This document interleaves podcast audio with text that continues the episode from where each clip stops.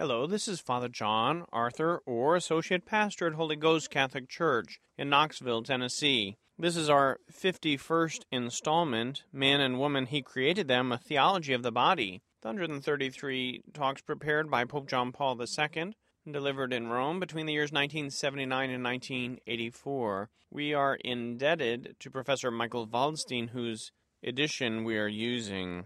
The flesh has desires contrary to the spirit, and the spirit has desires contrary to the flesh. Today we wish to devote further study to these words of St. Paul in Galatians chapter 5 verse 17, with which we ended our reflection on the topic of the true meaning of purity last week. Paul has in mind the tension that exists in man's innermost being in his heart. The issue is not just the body, matter, and the spirit, the soul, as two essentially distinct anthropological components that have from the beginning constituted man's very essence. What is presupposed is, rather, that disposition of powers formed in man together with original sin, the sin in which every historical human being shares. In this disposition, which was formed in man's innermost being, the body sets itself against the spirit and easily gains the upper hand over it. The Pauline terminology, however, signifies something more. Here, the predominance of the flesh seems to coincide with what, according to Johannine terminology, is the threefold concupiscence that comes from the world. The flesh, in the language of the letters of St. Paul, indicates not only the outer man, but also the man interiorly subjected to the world. In some way, closed to the sphere of the values that belong only to the world and of those ends that the world is able to impose on man. Values, therefore, to which man as flesh is sensitive. In this way, Paul's language seems to connect with the essential contents of John, and the language of both denotes what is defined by various terms of contemporary ethics and anthropology, as, for example, humanistic autocracy, secularism, or also, in a general sense, sensualism. The man who lives according to the flesh, sarx, is the man disposed only to that which comes from the world. He is the man of the senses, the man of the threefold concupiscence. His actions confirm it, as we will say shortly. This man lives, as it were, in the pole opposite to what the Spirit wants. The Spirit of God wants a reality that differs from that willed by the flesh. It strives for a reality that differs from the one the flesh strives for, already in man's interior, already at the inner wellspring of man's aspirations and actions, so that you do not do what you want. Galatians chapter 5 verse 17.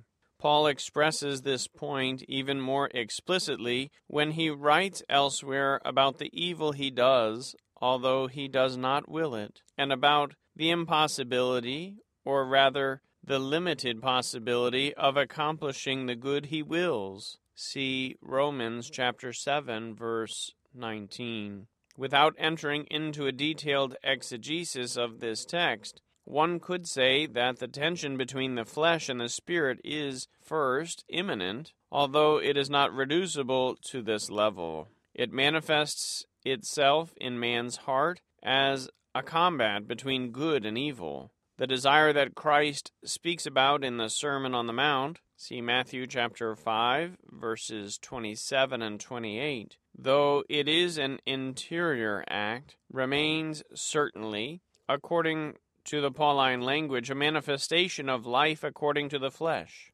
At the same time, that desire allows us to verify how, within man, life according to the flesh is opposed to life according to the Spirit, and how the latter, in man's present state, given his hereditary sinfulness, is constantly exposed to the weakness and insufficiency of the former, to which he often yields, unless he is strengthened within in order to do what the Spirit wants. We can conclude from this that Paul's words that deal with life according to the flesh and according to the Spirit are simultaneously a synthesis and a program, and one needs to understand them in this key. We find the same antithesis between life according to the flesh and life according to the Spirit in Romans.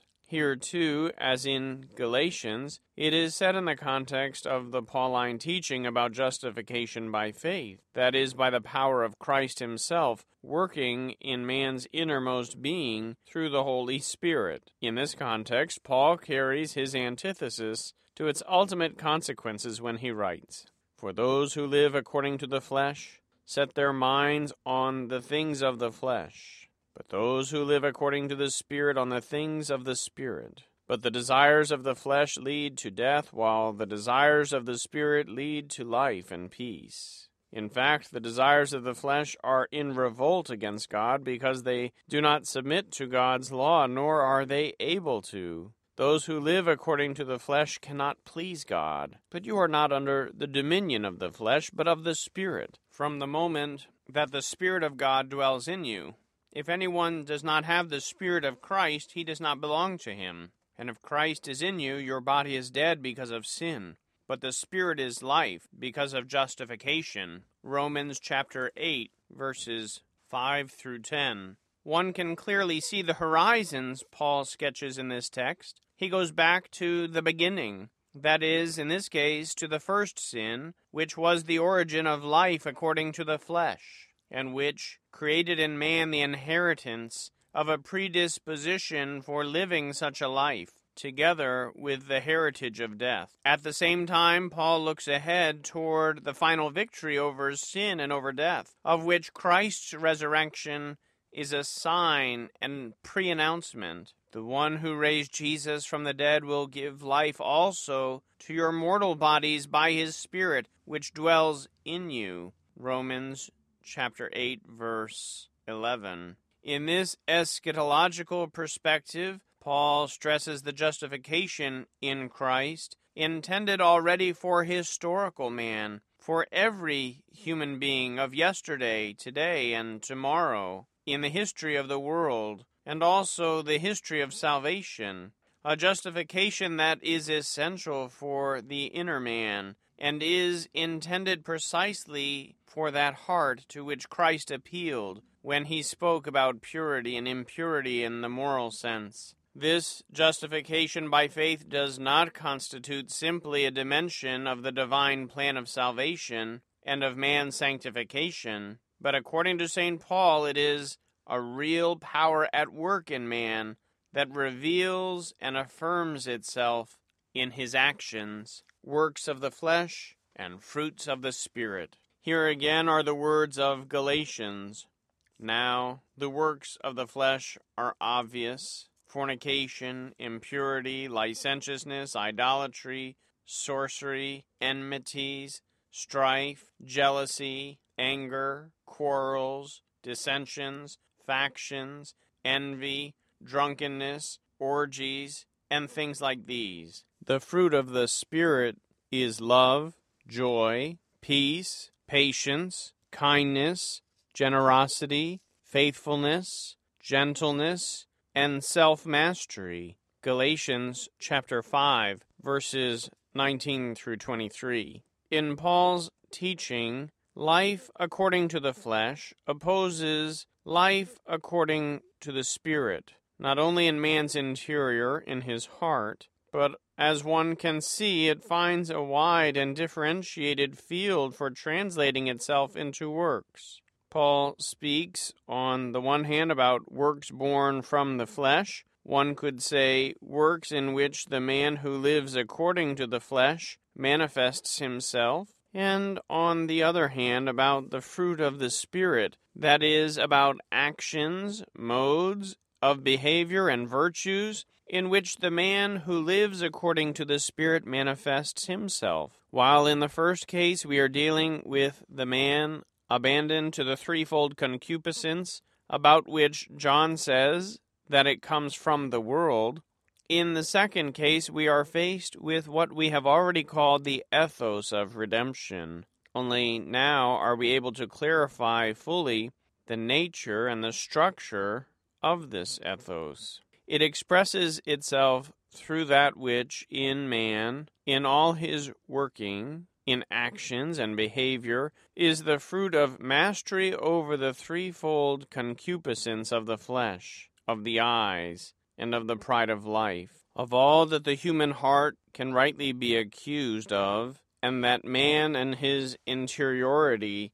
can continually be suspected of. If mastery in the sphere of ethos manifests and realizes itself as love, joy, peace, patience, kindness, generosity, faithfulness, gentleness, and self mastery, as we read in Galatians, then behind each of these realizations, these forms of behavior, these moral virtues, stands a specific choice. That is, an effort of the will, a fruit of the human spirit permeated by the Spirit of God, which manifests itself in choosing the good. To speak in Paul's language, the Spirit has desires contrary to the flesh. Galatians chapter 5 verse 17. And in these desires it proves to be stronger than the flesh, and the desires brought into being by the threefold concupiscence. In this struggle between good and evil, man proves to be stronger, thanks to the power of the Holy Spirit, who, working within the human spirit, causes its desires to bear fruit in the good. These are therefore not only and not so much works of man, but more a fruit, that is, an effect of the action of the Spirit in man. This is why Paul speaks about the fruit of the Spirit understanding this word with a capital letter, without entering into the structures of human interiority by means of the suitable distinctions provided uh, for us by systematic theology, especially beginning with Thomas Aquinas, we limit ourselves to a synthesis of biblical teaching that allows us to grasp in an essential and sufficient way the distinction and antithesis between flesh and the Spirit. We observe that among the fruits of the Spirit, the Apostle also mentions self mastery. We should not forget this point because in our further reflections we will take up this subject again to discuss it in more detail. And with these words, our Holy Father, Pope John Paul II, concluded his 51st catechesis Man and Woman, He Created Them, a theology of the body. As always, in these conferences given by our Holy Father, there is so much here.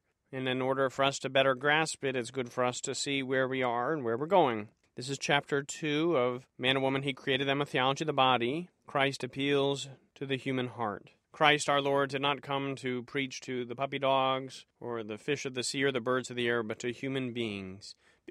he became like us in all things but sin, to save us from our sins, and his heart speaks to our hearts, not only during his earthly ministry, but even now from the Father's right hand. He speaks to us still in prayer, in sacred scripture, in the sure and certain teaching of Mother Church. Christ has appealed to the human heart, and he continues to appeal to our hearts. Be converted. Take up your cross and live. Turn away from sin. Embrace the gospel. This is the appeal to the human heart. Blessed are the pure of heart, for they shall see God. This part of chapter 2 focuses on purity as life according to the Spirit. And in the last conference, number 50, Pope John Paul II was making a distinction between internal and external purity, corporeal and spiritual purity.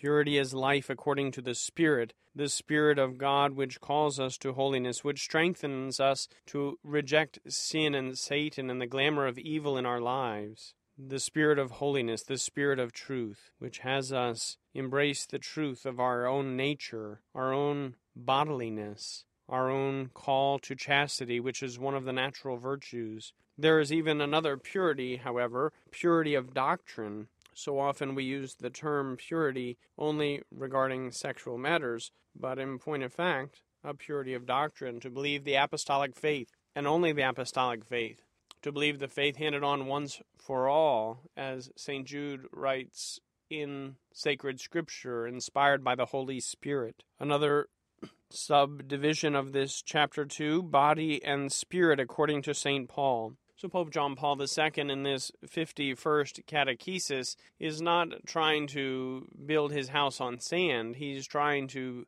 understand sacred scripture. St. Paul, the author of the majority of the New Testament, inspired by God. So, in order to have a theology of the body, to recognize how we are created male and female in the divine image, Pope John Paul II bases himself in part on the writings of St. Paul. What does St. Paul say about the human body? What does he say about the mystical body of Christ, which is Mother Church? What does he say about the sacramental body of Christ, which is the Holy Eucharist? And what does St. Paul have to say about the Spirit, the Spirit of God, which is able to discern human hearts? The source of the inspiration of sacred scripture, the inspired word of God, sharper than any two edged sword, piercing between bone and marrow. So Pope John Paul II examines what St. Paul has to say about our corporality and our spirituality, since we are body soul composites. Not just our body, not just our soul. Christ has come to redeem us whole and entire, our whole selves. And in the resurrection of the just on the last day, our bodies and souls will be reunited on high to share the bliss and the glory of heaven.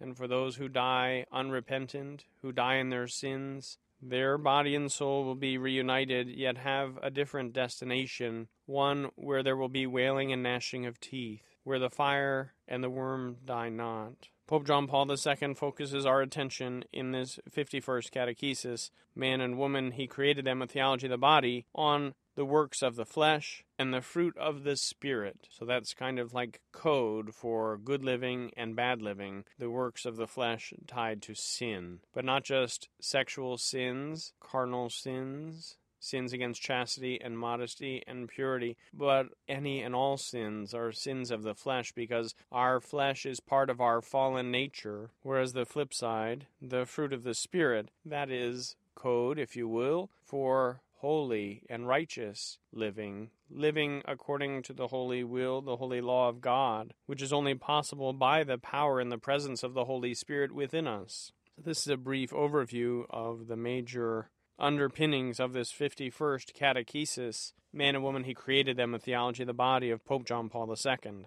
The Holy Father focuses our attention on the true meaning of purity, not content to focus only on physical purity. I have dirty feet from walking without shoes and socks. I have dirty hands from working hard in the fields or in other employ. That's one understanding of purity or impurity but there is a spiritual purity. And the Holy Father addressed this in an earlier catechesis when he cites the words of our Lord and Savior Jesus Christ. It is not what is from without or outside of a man, but what comes from within, what comes from the heart. That's what makes us impure or unclean. So the Holy Father is addressing the true meaning of purity.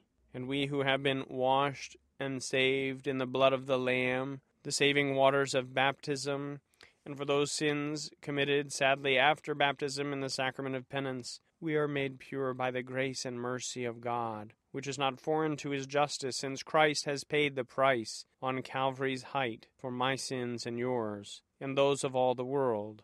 But it is we who accept and seek out and receive his grace and mercy in the here and now, who have a blessed life in the here and now and a hope, a justified hope for eternal glory. Pope John Paul II draws our attention in this 51st catechesis, man and woman, he created them a theology of the body, to the Pauline terminology regarding the flesh. The Greek word sarx is used, and it is used in a material or an outer order and in an ethical or an inner order. The material outer order of the flesh of sarx has to do with our physiology, with our corporality. I have a body, you have a body, you have fingers, I have fingers, you have toes, I have toes, and everything in between. That's the materiality of our flesh, sarx, our bodies. But the ethical or the inner order of the flesh, since the fall, since original sin, it is with a tendency to do evil,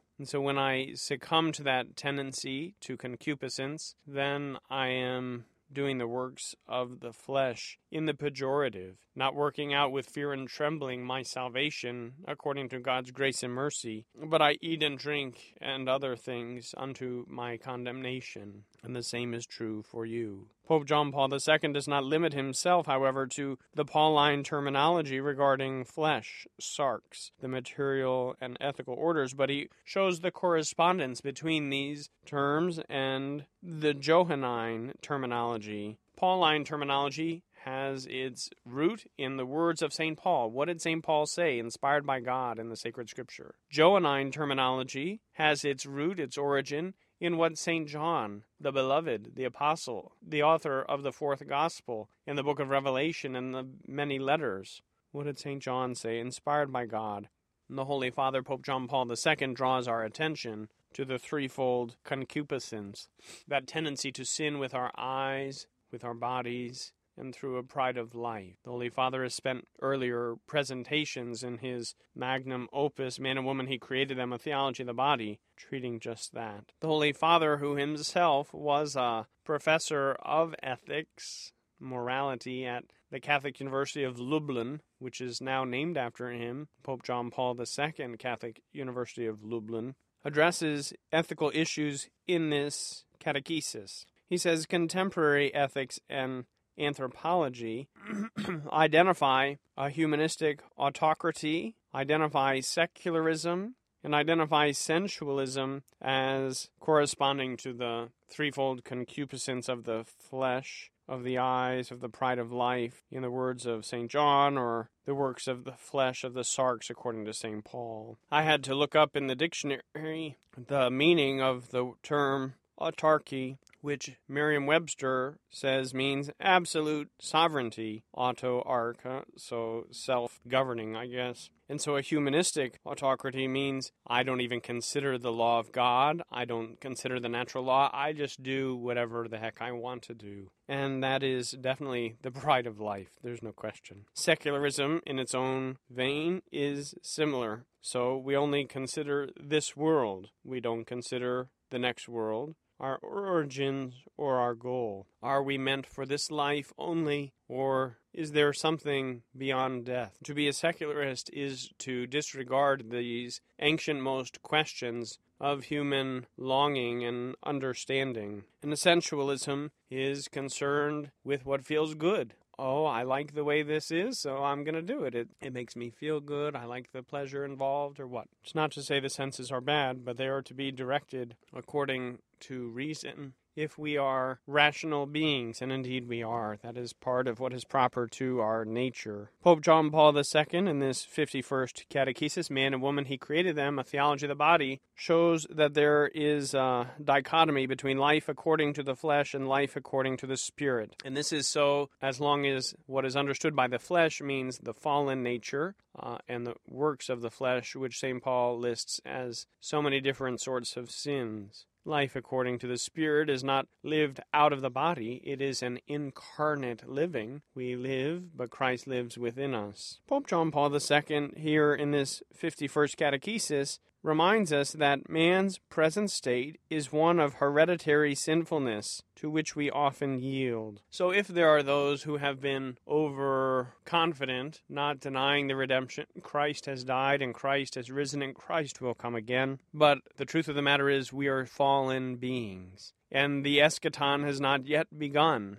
Christ has won the victory over the cross, over sin and death, but it's still being worked out in us. So we are never to forget that our present state is one of hereditary sinfulness, with what we have received with our human nature, original sin, and its consequences suffering, death, ignorance, a tendency to do evil, or concupiscence. And that's the second part of man's present state. We often yield to this hereditary sinfulness. Not only what I have inherited with my human nature, but what I have done myself. We are responsible for our deeds, what good we have done by God's grace, and what evil we have done or good we have failed to do because we have spurned God's grace and call to holiness. So if in a sense it's it's a hard part of the gospel to remember our present state of hereditary sinfulness to which we often yield, Pope John Paul II does give a beautiful, optimistic, or future oriented look. He said Paul looks ahead toward the final victory over sin and death,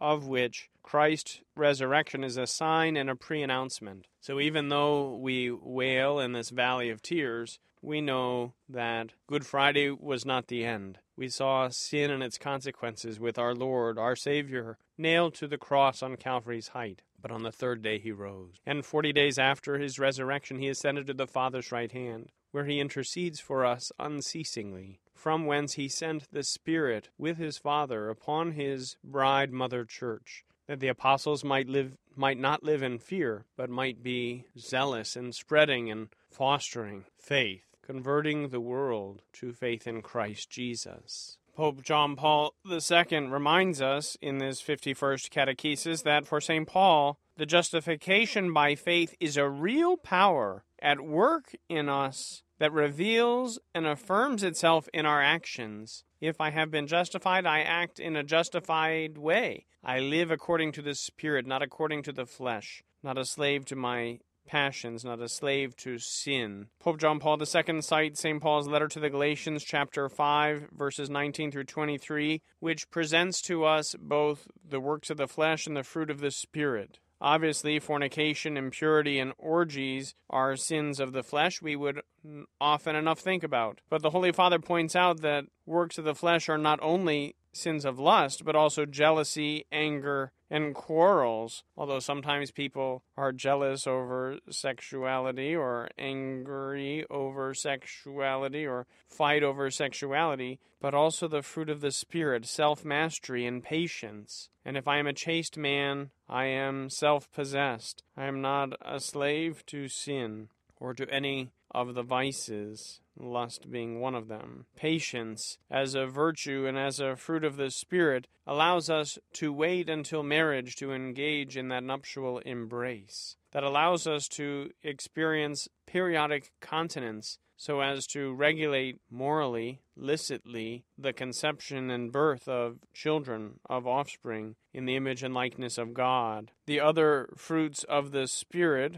fruit of the Spirit, singular, love, joy, peace, kindness, generosity, faithfulness, gentleness. We could actually have just a whole program just on the fruit of the Spirit. And in point of fact, that would be worthwhile. But we will continue our meditations on the theology of the body, man and woman, He created them, and perhaps take up the fruit of the Spirit on another occasion. For Pope John Paul II, having reached this 51st catechesis, man and woman, he created them a theology of the body. He says, now the structure and the nature of the ethos of redemption has been clarified by our actions, by our behaviors, by our mastery over the threefold concupiscence. Any and all of this only possible by God's grace, won at so great a price on Calvary's height, by Jesus Christ, who died and who has risen, and who lives forever and will return in glory to judge the living and the dead, may he find us ready and eager to welcome him.